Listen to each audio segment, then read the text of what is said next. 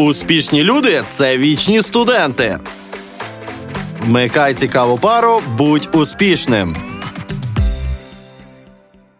Вітання, друзі! Мене звати Ярослав Волошин. Я є співведучим подкасту разом з нашими прекрасними спікерами е, Анною Соборовою та Лідією Токаревою. Всім привіт!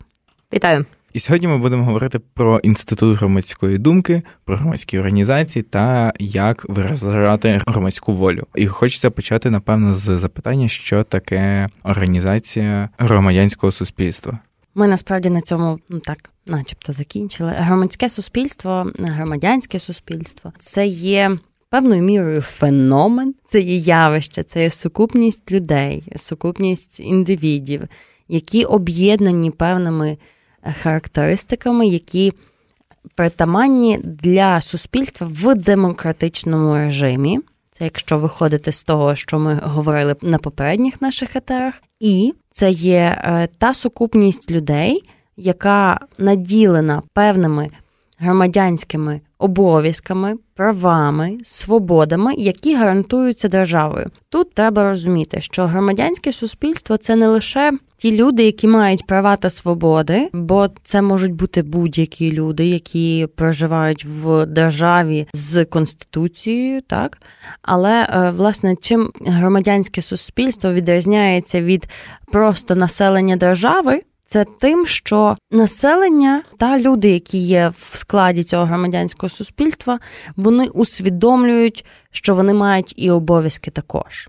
Плюс вони усвідомлюють свій вплив. В політичній системі, тому що в демократичному режимі громадянське суспільство виступає як окремий політичний актор, тобто як е, окремий суб'єкт політики, тобто воно має вагу, воно має вплив на безпосереднє прийняття рішення. Відповідно, для того, щоб сказати, чи дійсно населення країни є громадянським суспільством, чи воно таким не є. Ми можемо говорити про те, що є різні його характеристики, про які ми власне сьогодні і поговоримо. І як вже сложно розпочали мої колеги, для громадського суспільства, як певного феномену, який володіє сукупними характеристиками, для нього важлива і можлива наявність громадської думки. Громадська думка це феномен масової свідомості, який дає змогу членам громадянського суспільства висловлювати свою думку в активний чи в пасивний спосіб. Це важливо розуміти, висловлювати свою думку стосовно тих чи інших соціальних, економічних чи політичних явищ, які їх у тій чи іншій мірі зачіпають, тому що очевидно, що аби викликати в громадян держави якийсь відклик, аби викликати у них якусь реакцію позитивну чи негативну, потрібно, аби ця проблема їх безпосередньо стосувалася. Як вже говорилося раніше, і як ми вже говорили в нашому попередньому подкасті, коли спілкувалися про демократичні політичні режими Якщо ви не слухали, то біжіть швиденько слухайте. Власне, громадська думка це явище характерне для е, демократичного суспільства або ж для суспільства перехідного типу, коли в нас вже є можливість індивідів е, в тій чи іншій мірі висловити свою думку, тобто зібратися, обговорити, сформувати якусь певну позицію і таким чином спробувати її донести до влади. Якщо не вдаватися в дуже таку глибоку історичну ретроспективу, насправді з громадською думкою людство стикалося ще з часів античності, коли суспільство. Е, в той чи інший спосіб, в тому числі і філософи, і державні діячі, і прості громадяни, які були наділені тим чи іншим спектром громадянських прав і свобод, вони висловлювали свою позицію стосовно того, що відбувається в їхній державі. Якщо ми подивимося в сучасному контексті, то дійсно громадянська думка, громадянське суспільство вони є потужними виразниками волі народу. Вони є дійсно потужною силою, яка може не просто висловити якусь незгоду стосовно того чи іншого питання, але дійсно може повпливати на те, що відбувається в нашій державі, що відбувається в нашому суспільстві. Тобто, якщо ми з чимось не згодні, ми маємо про це говорити.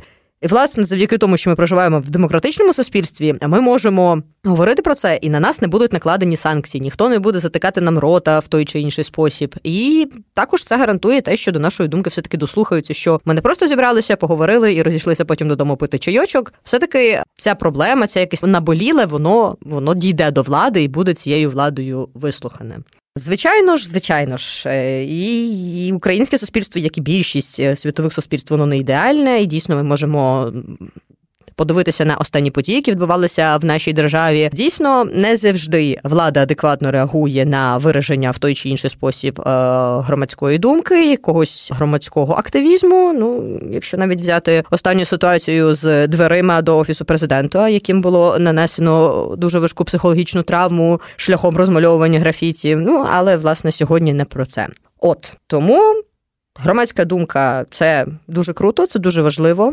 Громадянське суспільство, яке складається дійсно з думаючих, е, адекватних людей, які хочуть змінювати свою державу тільки на краще і на краще, це теж супер. І ми маємо всіма силами і всіма ресурсами, які в нас є е, на поготові, сприяти тому, аби наше суспільство розвивалося і чим раз ставало все демократичнішим, і все таки, щоб громадська думка була присутня завжди і до неї дослухалася, що теж дуже важливо. Окей, з громадською думкою зрозуміло щодо громадських організацій, що це, для чого воно існує, з чим це їсти. Їсти організації не треба, в ООЗ не рекомендує взагалі-то. От то хочеться сказати про те, що громадські організації це власне певні громадські рухи, та тобто це є об'єднання громадян, які об'єднуються з певною метою, і ця мета вона не є там умовно е, скінченною. Е, в часі. Вона не стосується тільки якогось одного конкретного питання. Та, Наприклад, це я вже пояснюю щодо громадських ініціатив, та, тобто вони є більш такими вузькопрофільними. вузькопрофільними. Та. З іншого боку, громадські організації це є об'єднання громадян, які намагаються вирішити е, певні громадські проблеми і, взагалі, проблеми суспільства. Є дуже багато різних громадських організацій, які працюють в різних сферах. Чому? Тому що суспільство, воно коли починає е, формуватися як громадянське, воно починає більше мислити про власне управління, про управління ресурсами, воно починає бачити різноманітні проблеми.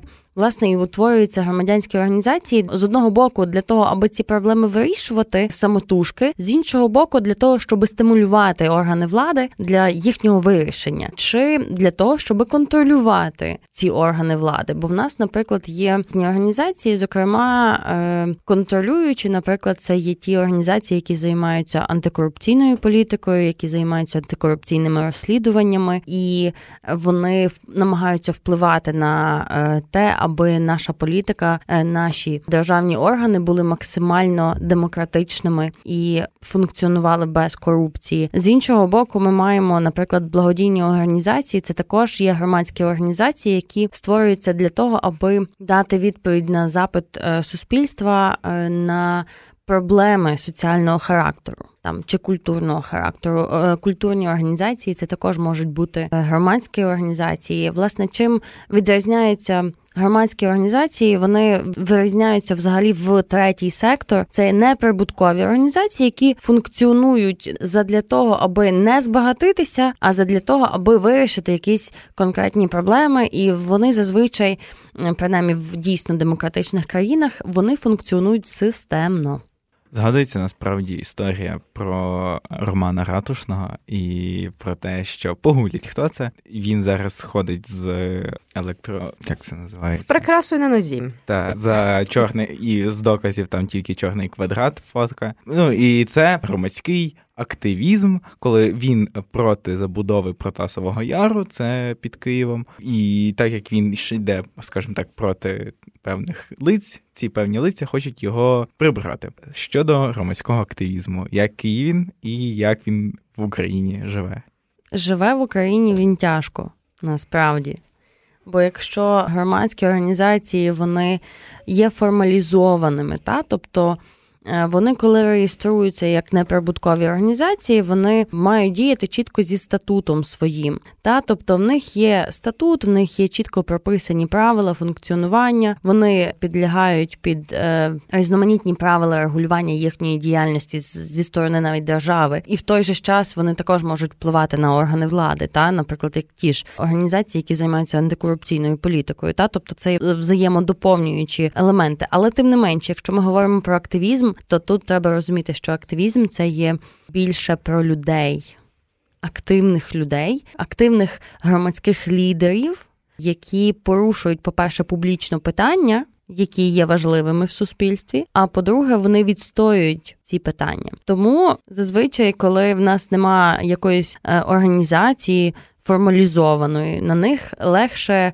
впливати неформально залякуванням, наприклад, гонінням і навіть політичними переслідуваннями, що ми можемо зараз спостерігати також. Я хочу принести у ваш е, смачний і гарний пиріг трішечки столову ложечку дьогтю. Якщо ми говоримо про громадський активізм, то на жаль, у нашій державі е, не завжди е, чітко усвідомлюють, хто такий громадський активіст. Якщо ми подивимося в ідеалі, це людина, яка виступає виразником певних інтересів суспільства, домагається якоїсь вищої мети, відстоює права громадян України, але з іншого боку, назватися громадським активістом, або як ще люблять зараз говорити лідером громадської думки, по факту в нас може хто завгодно. Ця людина може не виступати виразником інтересів суспільства, не відстоювати якісь е, суспільно значимі питання. Дуже часто такі люди займаються е, діяльністю не те, що не корисною, але й шкідливою. Вони організовують якісь незрозумілі пікети, гуртують навколо себе своїх однодумців, якщо так можна висловити висловитися, і влаштовують просто якусь незрозумілу вакханалію, аби привернути до себе увагу. Дуже часто подібні персонажі е, вони, попри неурядовість е, громадського активізму і неурядовість громадських організацій та об'єднань, вони фінансуються власне політиками, деколи цілими партіями, але якщо дуже пощастить, то ще якимось панами.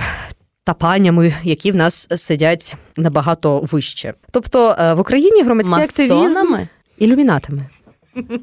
Це ми теж виріжемо. Так, за цю рекламу мені заплатили ілюмінати. Алонзо, привіт. Власне. Ну просто виникає питання, які люди вище. В цьому плані тут вищі ті, хто більше заплатить. От.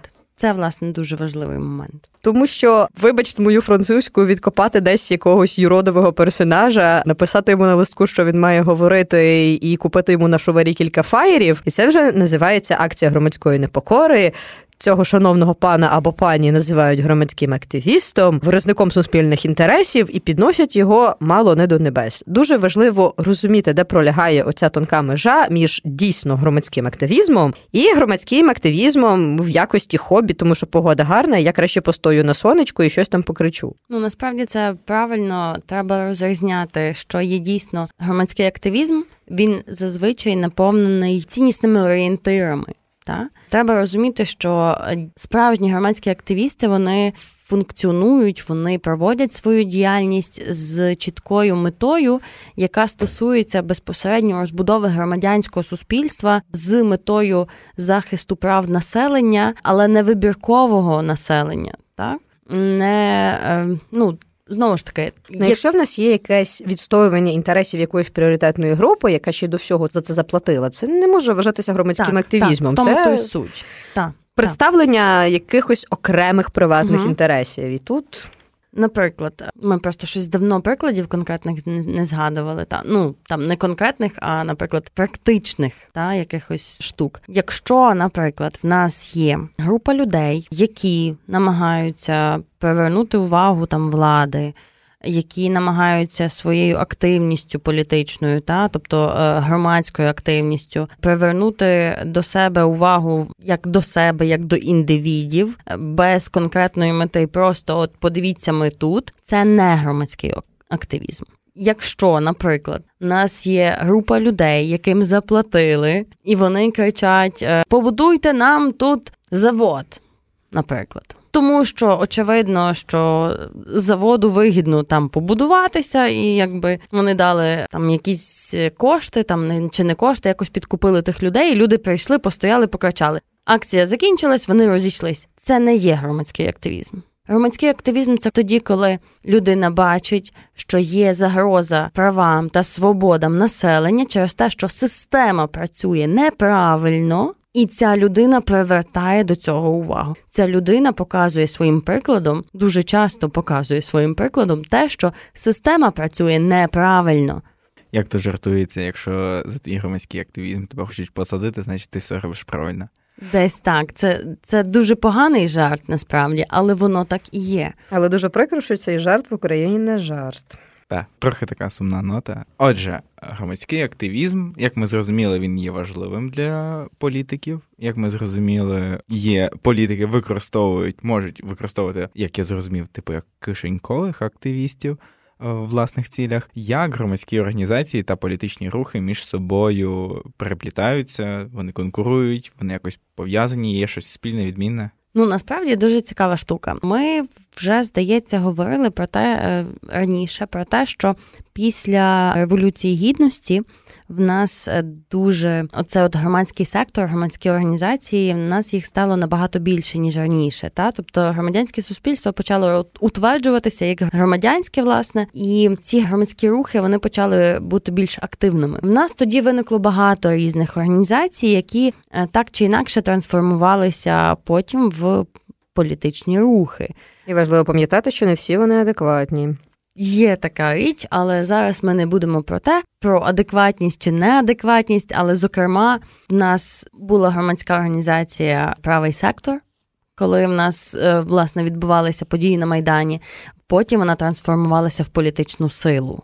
У нас була самопоміч яка теж трансформувалась, і в нас є варта. Варта у Львові, так. Яка теж трансформувалась в звичайно. О, тобто прикладів таких є багато. Дуже часто люди, які усвідомлюють те, що вони повинні так чи інакше впливати на владу, на політику держави вони спершу починають свій шлях, ну, власне, як громадські активісти, як е, члени громадської організації, вони створюють ці громадські організації. А потім, коли вони розуміють, що систему треба змінювати, і вони е, зі сторони громадянського суспільства не можуть докорінно її змінити, дуже часто вони намагаються трансформувати свій громадський активізм в безпосередню політичну діяльність, і так створюються певні політичні партії, політичні рухи відповідно вони е, намагаються здобути владу. Як вже це в них виходить, це зовсім інакше питання. Плюс це чудовий спосіб достатньо недорого попіаритися, якщо ти плануєш в майбутньому політичну кар'єру. Високий рівень впізнаваності, люди вважають тебе мало не месією за те, що ти допоміг врятувати ставочок з качечками. Ну і все загальне щастя, і любов, все як бонус.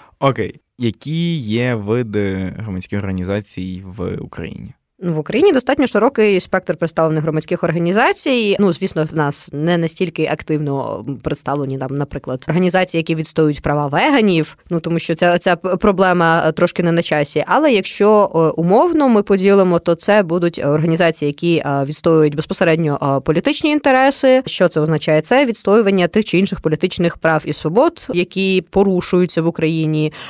Це можуть бути ситуативні утворення, коли людей поєднує якась насущна проблема, така яка дуже гостро постає в суспільстві. До прикладу, е, це може бути е, реакція громадського незадоволення у відповідь на застосування політичних санкцій стосовно е, того чи іншого громадського активіста, того чи іншого політика, спроба якимось чином притісняти свободу і самовираження тієї чи іншої політичної сили. Також це можуть бути Економічні е, організації, скажімо так, економічного спрямування, коли в нас іде порушення безпосередньо економічних прав, як вже слушно зазначала Анна, з одного боку будівництво заводу ми можемо розглядати як позитивний крок, тому що налагодження міжнародного співробітництва, залучення нових інтересів, відкриття нових робочих місць, здавалось би, все прекрасно. Але з іншого боку, йде оцінка нанесення шкоди екології, е, забруднення навколишнього середовища, як в глобальному, так і в локальному сенсі, е, захоплення території, яке дуже часто буває не зовсім легально нереально, тому що за тендером ми продаємо 2 гектари, а насправді там 20. Також це організації екологічного спрямування. Насправді ми всі проживаємо у Львові. Ми знаємо, яка в нас непроста ситуація склалася зі сміттям. І ну, власне в нас не не всі слухачі будуть зі Львова. Я надіюсь, але я взагалі менше... тут зверталась до присутніх у цій студії. Але шановні слухачі, якщо раптом вас не торкнулося таке достатньо неприємне, я б навіть сказала, смородне питання львівського сміття, то ми вам заздримо. Ми трошки. вам дуже заздримо і дай всі боги, аби воно до вас не торкнулося. Але принаймні ви про нього точно чули. Але насправді ця проблема, яка виникла, вона повела за собою дуже великі зміни в нашому суспільстві. Я вважаю це круто. Це і е, сортування сміття, це і переробка сміття, це і е, рекультивація того сміттєзвалища, яке в нас було. Здавалось би, так, оця от трагічна подія, загибель людей, які через неналежне обслуговування цього полігону, на жаль, загинули. Але ця подія викликала дуже велике суспільне збурення, реакцією на яке стало дійсно цей екологічний активізм. І так само подивитися, як він зараз реалізується в межах Львова. Насправді, те, що зараз робиться у Львові, це дало потужний поштовх тому, що зараз дуже багато міст в Україні перейнялося дійсно цією екологічною проблематикою. Зараз дуже багато е, міст е, і великих і малих е, сортують сміття, займаються вторинною переробкою, залучають кошти, отримані звідси на те, аби покращувати життя в місті, в селі, в регіоні. І як на мене, це дуже круто. Здавалось би, так відбулася трагічна подія, але вона стала дуже великою мотивацією для людей робити дійсно наше суспільство кращим. Окей, яких організацій в Україні громадських може бути найбільше? Яке от таке найбільш насущне питання, яке громадські організації хочуть вирішити? Ну тут складно сказати, якщо чесно. Просто скажу, що забудови, але я не знаю. Насправді забудови це да, це це дуже насущне питання, незалежно від міста, села, ОТГ, будь-якого населеного будь-якого пункту. населеного пункту, адміністративного устрою, і тому подібне. Це все дуже в Україні. Це все пройнято питаннями незаконної забудови. Це очевидно. Я просто, якщо чесно, не можу сказати точно, тому що я перебуваю в певній такій соціальній бульбашці, бо я паралельно ще працюю в благодійному фонді, і ми займаємося соціальною роботою. Тому е, в моїй голові власне е, соціалка на першому місці. Соціалка на першому місці. Тому знаєте, так трошки дивно було відповідати на це питання. Ну так само, як мені, тому що коли прозвучало питання, власне, я теж першим ділом я продумала про вирішення політичних питань, тому що я працюю в органі виконавчої влади і політика, політика, політика всюди, всюди, всюди, всюди, всюди. Окей, тоді давайте повернемось до громадських організацій та політичних партій. Чи в громадських організацій є якась ідеологія? Нема? Як взагалі вони працюють з ідеологіями? Ну, очевидно, що ідеологія присутня. Не завжди це, звичайно, ідеологія в класичному, дійсно політологічному сенсі, але звичайно, ідеологічна база вона є важливим підґрунтям для кожної організації, тому що оці от ідеї, які стають фундаментом взагалі для того, щоб ця організація утворилася, вони очевидно пізніше стають ідеологією, на якій ця організація продовжує існувати, за рахунок якої долучаються нові члени, за рахунок якої можливо ця організація чи об'єднання воно береться за вирішення якихось е, наступних питань, які на їхню думку є важливими. Якщо ми поговоримо дійсно про політичні, ну куди ж без цього, про громадські організації політичного спрямування, то Тут ідеологія змінюється в залежності від того, на що спрямовані ці організації або об'єднання. Якщо ми будемо говорити про організації, які існують, наприклад, на території західної України, то очевидно, що для членів таких організацій дуже важливим буде національний аспект, тобто це національні цінності, це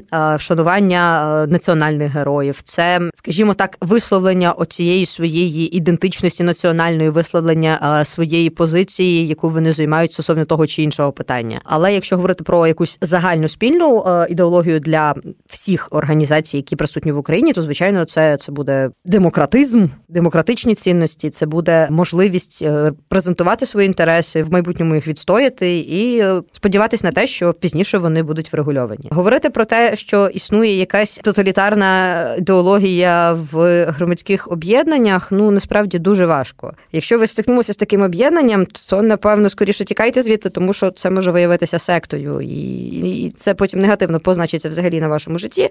От, але Варто пам'ятати, що громадські організації вони є об'єднаннями добровільними, тобто вас ніхто не буде тягнути туди за руку. Якщо якісь члени організації, в якій ви знаходитеся, намагаються якимось чином на вас тиснути, якось нав'язувати свою позицію, то то не є дуже добра організація, і, скоріш за все, її використовують як е, маніпулятивний чинник, або якось повпливати на суспільство, нав'язати йому якусь думку, або ж або ж це дуже такий гарно проплачений провладний ресурс. Тому будьте обережні, обираючи для себе громадську організацію. Окей, підсумовуючи, можна сказати, ми поговорили про громадські організації, про громадський активізм, про громадське суспільство в Україні, яке воно, все ж з чим його їсти і чи треба їсти взагалі. І ми вас закликаємо брати участь в громадських організаціях, займатися громадським активізмом, тому що тільки завдяки цьому ми зможемо побудувати якесь адекватне суспільство в нашій державі. Більше того, адекватне і процвітаюче. Як показує практика різних демократичних країн, в яких дійсно розвинене громадянське суспільство, то ми можемо говорити про те, що вони власне процвітаючі ці країни не тільки через е, їхню прекрасну сировинну базу, не лише через їхні там суперкласні виробництва і економіку загалом, а через те, що управління цими всіма ресурсами відбувається правильно. Більше того, суспільство, яке більше знає, які є насущні проблеми в нього, воно долучається до цього управління. Тому ми дійсно закликаємо вас долучатися до управління, але робити це свідомо. Та, тобто дбайте про свою інформаційну гігієну, дбайте про свою освіченість, е, слухайте нас. Така маленька рекламка. І хочемо вам подякувати за те, що ви були з нами сьогодні. В студії в нас були Ярослав Волошин, Лідія Токаєва і я, Анна Сабара. Будемо на зв'язку. Цікава пара. Цикл лекцій Львівського радіо.